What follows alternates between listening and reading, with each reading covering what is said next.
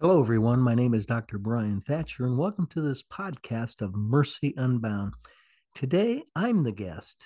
I'm going to be giving a talk on abortion and slavery and question Are they two apples that fell from the same tree? I look at the historical uh, Supreme Court decisions, the role of Margaret Sanger, and the arguments that the slaveholders used, and compare and contrast that to the ones that the pro abortionists use today. I hope you enjoy the show. Please share it, subscribe, and have a wonderful day. God bless.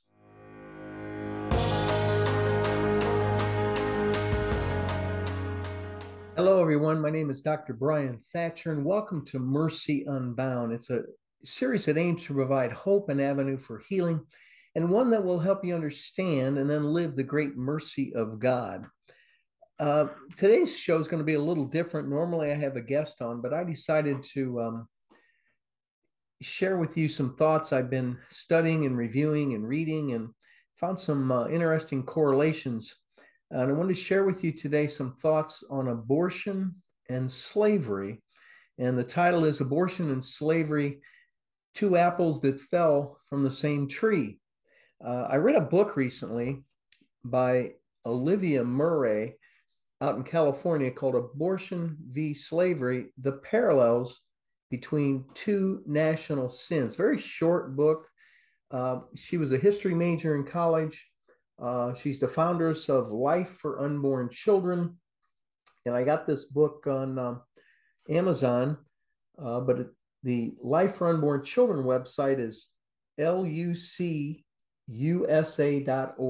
And I would suggest that you get this book very easy reading, but she brings up many points that I have heard over the years, but no one had ever synthesized them into a comparison of abortion and slavery because it's interesting when you get into this, you realize that the same argument that they use to say abortion's fine and ethical and moral and legal and was the same ones they used for slavery.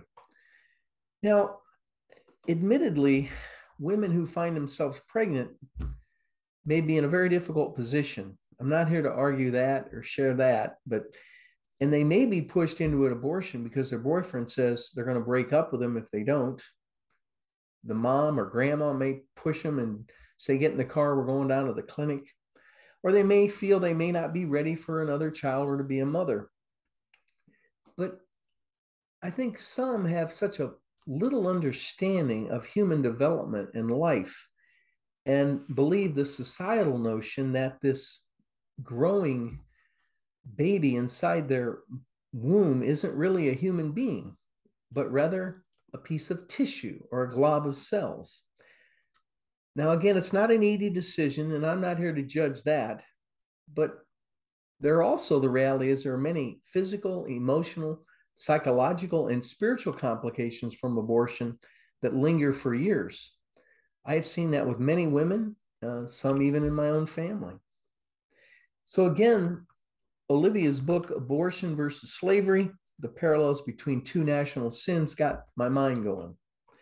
Um, as a physician, one of my favorite courses in medical school years ago was embryology, where we studied the development of newly conceived the newly conceived child from conception to birth. And I was always amazed and thought to myself, how does this cell know to migrate this way and develop into a brain? And these cells go this way and develop into a liver. And how do these tissues know when to stop growing? The, the organ is big enough. Um, and, and yet they communicate with each other. Um, my son recently graduated from college, and a while back he told me one of his professors was doing research on cardiac cells, and he had told the students that if he put one heart tissue cell in a petri dish, it just sat there. But if he put another heart cell right next to it, both began beating. It was as if they were communicating with each other. And I, I thought that was so fascinating. So, what I'd like to get into today is this question are slavery and abortion are just two apples that fell from the same tree. We often hear that history repeats itself. when a society forms a set of rules or, or beliefs, uh, as the South did with slavery, it formulates a set of arguments to justify that belief. But I'd like to uh, quote historian Sydney Harris years ago said, History repeats itself, but in such cunning disguise that we never detect the resemblance until the damage is done. So, again, let's look back 100 plus years ago and think about slavery. And now we look and say, how could those people think that this was moral and ethical and that these weren't human beings? And how could they treat people like this? What were they thinking? And yet, we have to say these people back then were good people. They were not evil people. Most of them, they, they were good people, just doing like we're trying to do today raise a family, just get by. So, how could they do such a thing? So I have to wonder if 100 years from now, society's not going to say the same thing. What were those people thinking? Killing their own offspring. How could they do such a thing? So here's some points I want to go through today. The Dred Scott and Roe v. Wade decisions. Who was Margaret Sanger, the founder of Planned Parenthood? And what effect did her work have on the African American community? talk a little bit about Supreme Court. And again, these arguments are very interesting because we hear back in slavery that they said, hey, this is my property. It's my right to control this human being. Raises the question doesn't the human being developing in the womb have any human rights? If it's a human right issue, we should be talking about the infant society will try to defend itself by dehumanizing the victim. I remember growing up, we heard the N word. We heard my uncle used to call me Sambo. Remember, used to see pictures of African Americans. They were descended from apes and they were less intelligent. They were an inferior species, and on and on it went. And some people said, hey, these slaves were lucky to be slaves because they were brought from the uncivilized world of Africa. And um, I've also seen signs that said that a human being in the womb is nothing but a parasite. What about the economic impact? That was another big argument. Oh my gosh, the world was going to collapse. The economy was going to collapse because if the slaves were set free, you'd have this massive unemployment uh, there would be economic collapse. Who was going to work the fields? And again, it was a societal good. And now it's a societal good because population control, climate change. But did the ends really justify the means?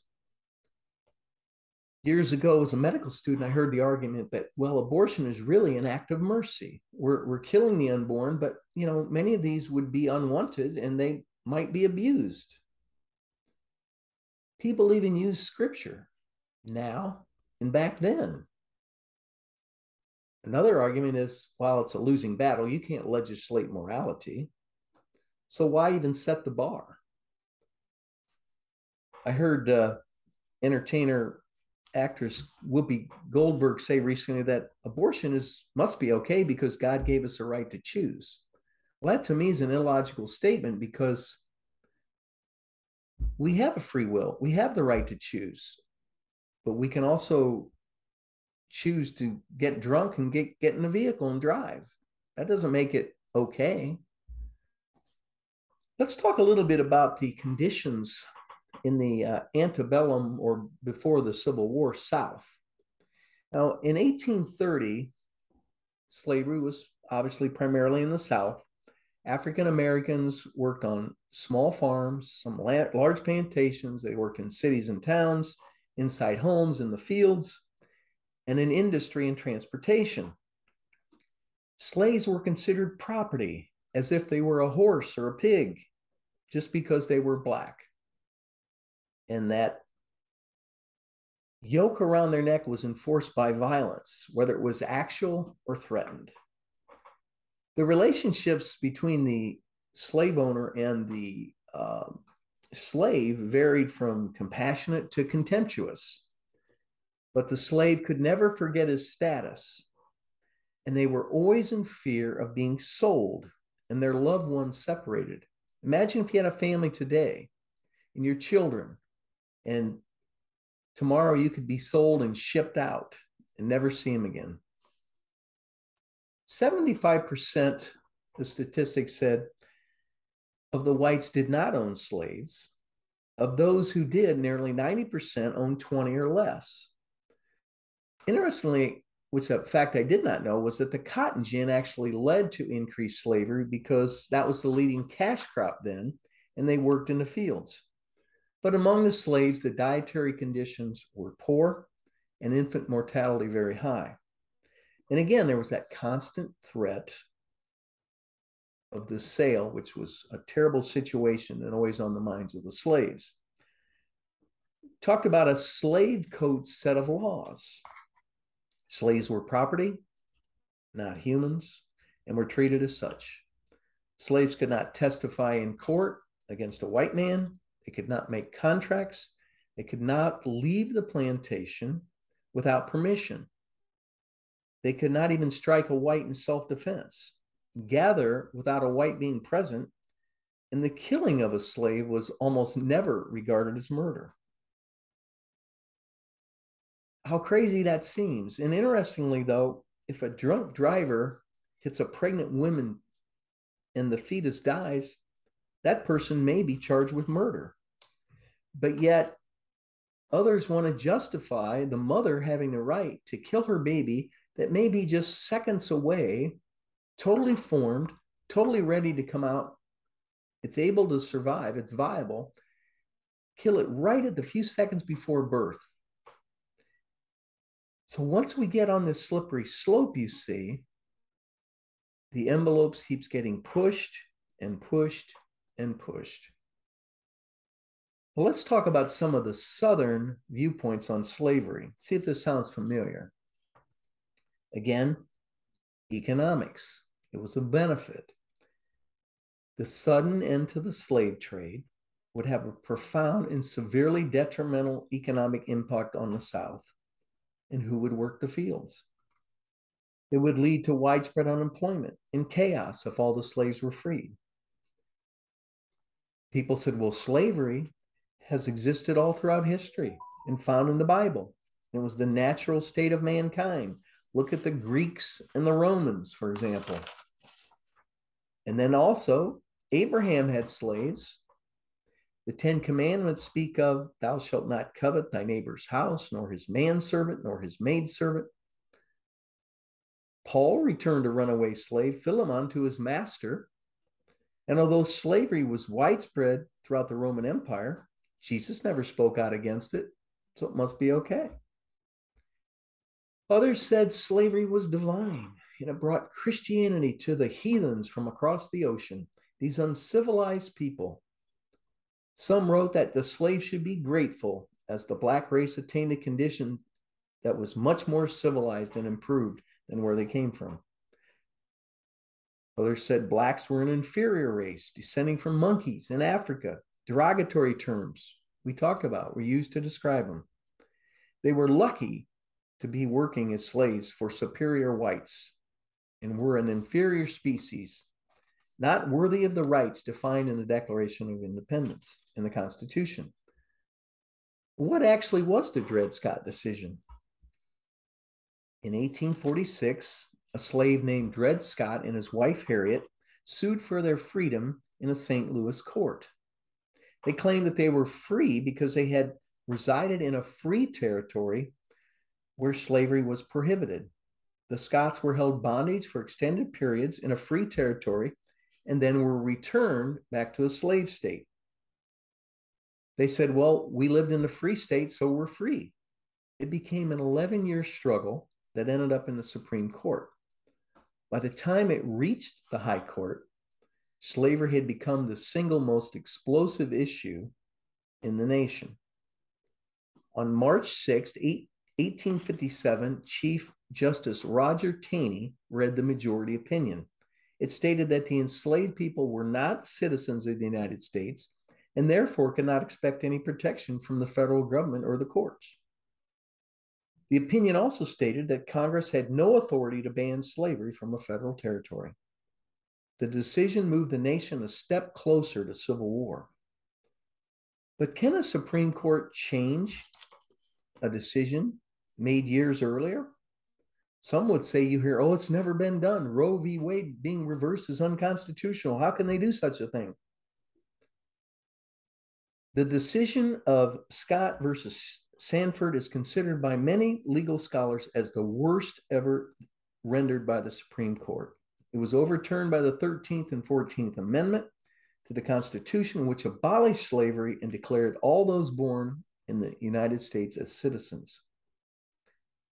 So let's look at abortion in these same arguments. Economics. Some argue that abortion is a useful and effective tool for population control. Over 1 million babies are aborted each year, and some argue abortion is needed to keep the population down, to avoid putting more strain on the healthcare system, and to avoid economic collapse and massive unemployment. Doesn't that sound like the same argument the slave owners used? The Bible was used to justify having slaves and to justify abortion. Senator Ralph Warnock, Reverend Warnock from Georgia, believes his minister is views as a minister and pro choice square up. And he said, I think that human agency and freedom is consistent with my view as a minister. But freedom for whom? The Declaration of Independence says that all men are created equal and all are endowed with the inalienable rights of life, liberty, and the pursuit of happiness. How can one achieve happiness if they're not alive? And if a fetus is not alive and a human, what is it? What grows that is not alive? If it's not alive and human, what is it? Moral law, this is not a religious issue. It's not a Catholic issue. It's a human rights issue. And moral law dictates that we do not kill. And again, yes, we can bring in the Ten Commandments, which says, Thou shalt not kill. Just as the slaveholders said a black man is not a citizen and felt to be subhuman, the same argument is said about the infant developing in the womb. They change the verbiage. Words matter. It's not, it's not a human, it's just a blob of cells. It's not really human, it has no rights. I've seen the signs again. This is just a parasite. It should be discarded. And again, some argue pro abortionists, this is a human rights issue. It's the right of the women. It's my property. It's my body. I would agree that it's a human rights issue. Activists are claiming that we are out and need to protect things like the turtle eggs, other animals that may be in danger, but we discard our own humans in the womb. It's great. Some are out feeding the homeless, arguing for rights of one group of citizens for another. But we fail to realize that all human lives matter. And that includes the unborn, the mentally, the physically challenged, and the frail elderly. It is not about picking sides and choosing like we're walking down a cafeteria line. We are currently experiencing a significant uptick in murders and violent crimes and a gross disrespect for each other. And we think that eliminating the guns is going to solve the problem. But I wonder if it's really a problem of respecting life itself a few years ago, I read an article, I believe it was from the Netherlands or Belgium, that said they had eliminated Down syndrome. They had cured Down syndrome. And I thought, cured Down syndrome? I didn't hear about that. So I read the article further, and the government agency said, well, we have no Down syndrome in our country because when we detect a Down's baby in the womb, he's aborted. Is that really a cure? Is that how we're going to cure Alzheimer's or heart disease or cancer? And we're getting worse and worse, and politicians and academicians are promoting killing the baby right at the moment of birth or even after. Some say we, a mother should have up to a month or so to determine if she still wants the baby. Just a few words on Margaret Sanger and Planned Parenthood. Planned Parenthood is the country's largest, probably the world's, but the largest provider of abortions. Margaret Sanger, the founder, was a believer in eugenics. What's eugenics? You probably remember the word from World War II, but eugenics is the study of how to arrange reproduction in a human population so as to increase the occurrence of heritable characteristics that are regarded as desirable. It was developed largely this concept by Sir Francis Galton as a method of improving the human race. Eugenics was increasingly discredited as unscientific and racially biased during the 20th century, especially after its adoption of its doctrines by the Nazis in order to eliminate the Jews and their treatment of disabled people and other minorities.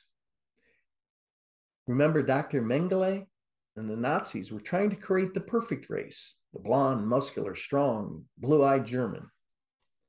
Sanger advanced a project called the Negro Project and wrote in her autobiography about speaking to a Ku Klux Klan group. She advocated for eugenics approach to breeding for the gradual suppression, elimination, and eventual extinction of defective stocks, those human weeds which threaten the blooming of the finest flowers of American civilization. Another one of her quotes The most urgent problem today is how to limit and discourage the overfertility of the mentally and physically defective. And no more children should be born when the parents, though healthy themselves, find their children are physically or mentally defective. It's a known fact that abortion centers are placed near low income areas. Culture icon Kanye West once said abortion vendors have been placed inside cities by white supremacists to do the devil's work. In New York City, minorities have truly bought into the abortion culture, and more African American babies now are aborted than born alive. Recently, I read a quote Vice President Kamala Harris flipped the verbiage around and recently compared this recent Supreme Court ruling overturning a constitutional right to abortion to America's history of slavery, saying, Our country has a history of claiming ownership over human bodies. Amazing how words get twisted. Yet, in abortion, women claim rights over another human body as well. Yes, they're similar in both slavery and abortion claim rights over another human's body, and both are morally and intrinsically wrong. So you really think the African American leaders, as abortion has in some ways decimated the African American population, would be against abortion? Looking at Margaret Sanger and her history of Planned Parenthood and eugenics, and yet they are the ones that have really bought into this program hook, line, and sinker. Again, let's look at the similar arguments. It's my property. It's my choice. It's my right. We need to, de- they dehumanize the victim. Again, all the derogatory things, the pictures from years ago, I remember. Descendants from eight, inferior mentally. And now the baby's just a clump of cells and a parasite the economic impact. Oh, the world will be a much better place, justifying it. It's an act of compassion and mercy. We've saved the slaves from degenerate Africa and brought it to a, people to a much more civilized society. An abortion is an act of mercy as the unwanted baby may grow up and be abused. Oh, it's scriptural based. God wants, yet both go against everything that a moral society practices. It, others say it's a losing battle. You can't legislate morality. God gave us a right to choose, so it must be okay. We cannot eliminate the killing, the rapes, the robberies, and other crimes, but that doesn't mean we promote them and support them. God does not impose his will on us, but we must choose between good and evil. It doesn't mean evil is good. And although scripture, it does say it quite well when it speaks of the kingdom of heaven, it looks upside down to people in a world. The world is upside down right now. But if you want to be a, a disciple, you have to turn things upside down in your life. God gives us challenging teachings on what it means to follow Him. It isn't easy. Life as a child of God comes at a cost. What humans celebrate here on earth is often of little value in the eternal kingdom. We must continue to speak truth, but always in love. For God is love. Martin Luther King said that hatred cannot drive out hatred, only love can. Darkness cannot drive out darkness, only light can. We must be the light of the world and not let this light be hidden under a bushel basket. We need to let these mothers know that they're loved. We must work harder as a society, support these women in this difficult road. Raising children is not easy, you know that. And again, I'd like to close with the quote of Sydney Harris History repeats itself, but in such cunning disguise that we never detect the resemblance until the damage is done. As a young man, I remember a quote from the late Senator Hubert Humphrey, his 1968 Democratic presidential candidate. He spoke about the treatment as to how the government and the people as a society are evaluated based on how they treat the weakest members in a society. This growing infant is to find protection in the womb. They're the weakest, most vulnerable members of society. And what he said the moral test of government is how that government treats those who are in the dawn of life the children, those who are in the twilight of life, the elderly, those who are in the shadows of life, the sick, the needy, and the handicapped. The Catholic Church, with all its warts and faults and human members, has always understood the sanctity of human life and fought against killing the most vulnerable and weakest members of society on either end of the spectrum. For that, I'm forever grateful. So, I hope in some ways I've helped you understand how humans twist truths to defend positions that are indefensible. The ends never justify the means. Pro abortionists are using many of the same arguments that the slave owners did. Let us pray for a society that treats all humans from conception to natural death with respect and love and kindness, regardless of their color, their age, their physical or mental capabilities, or social status. God bless. Please subscribe to our YouTube channel for the video portion. The podcast can be heard at anchor.fm slash dr Bryan,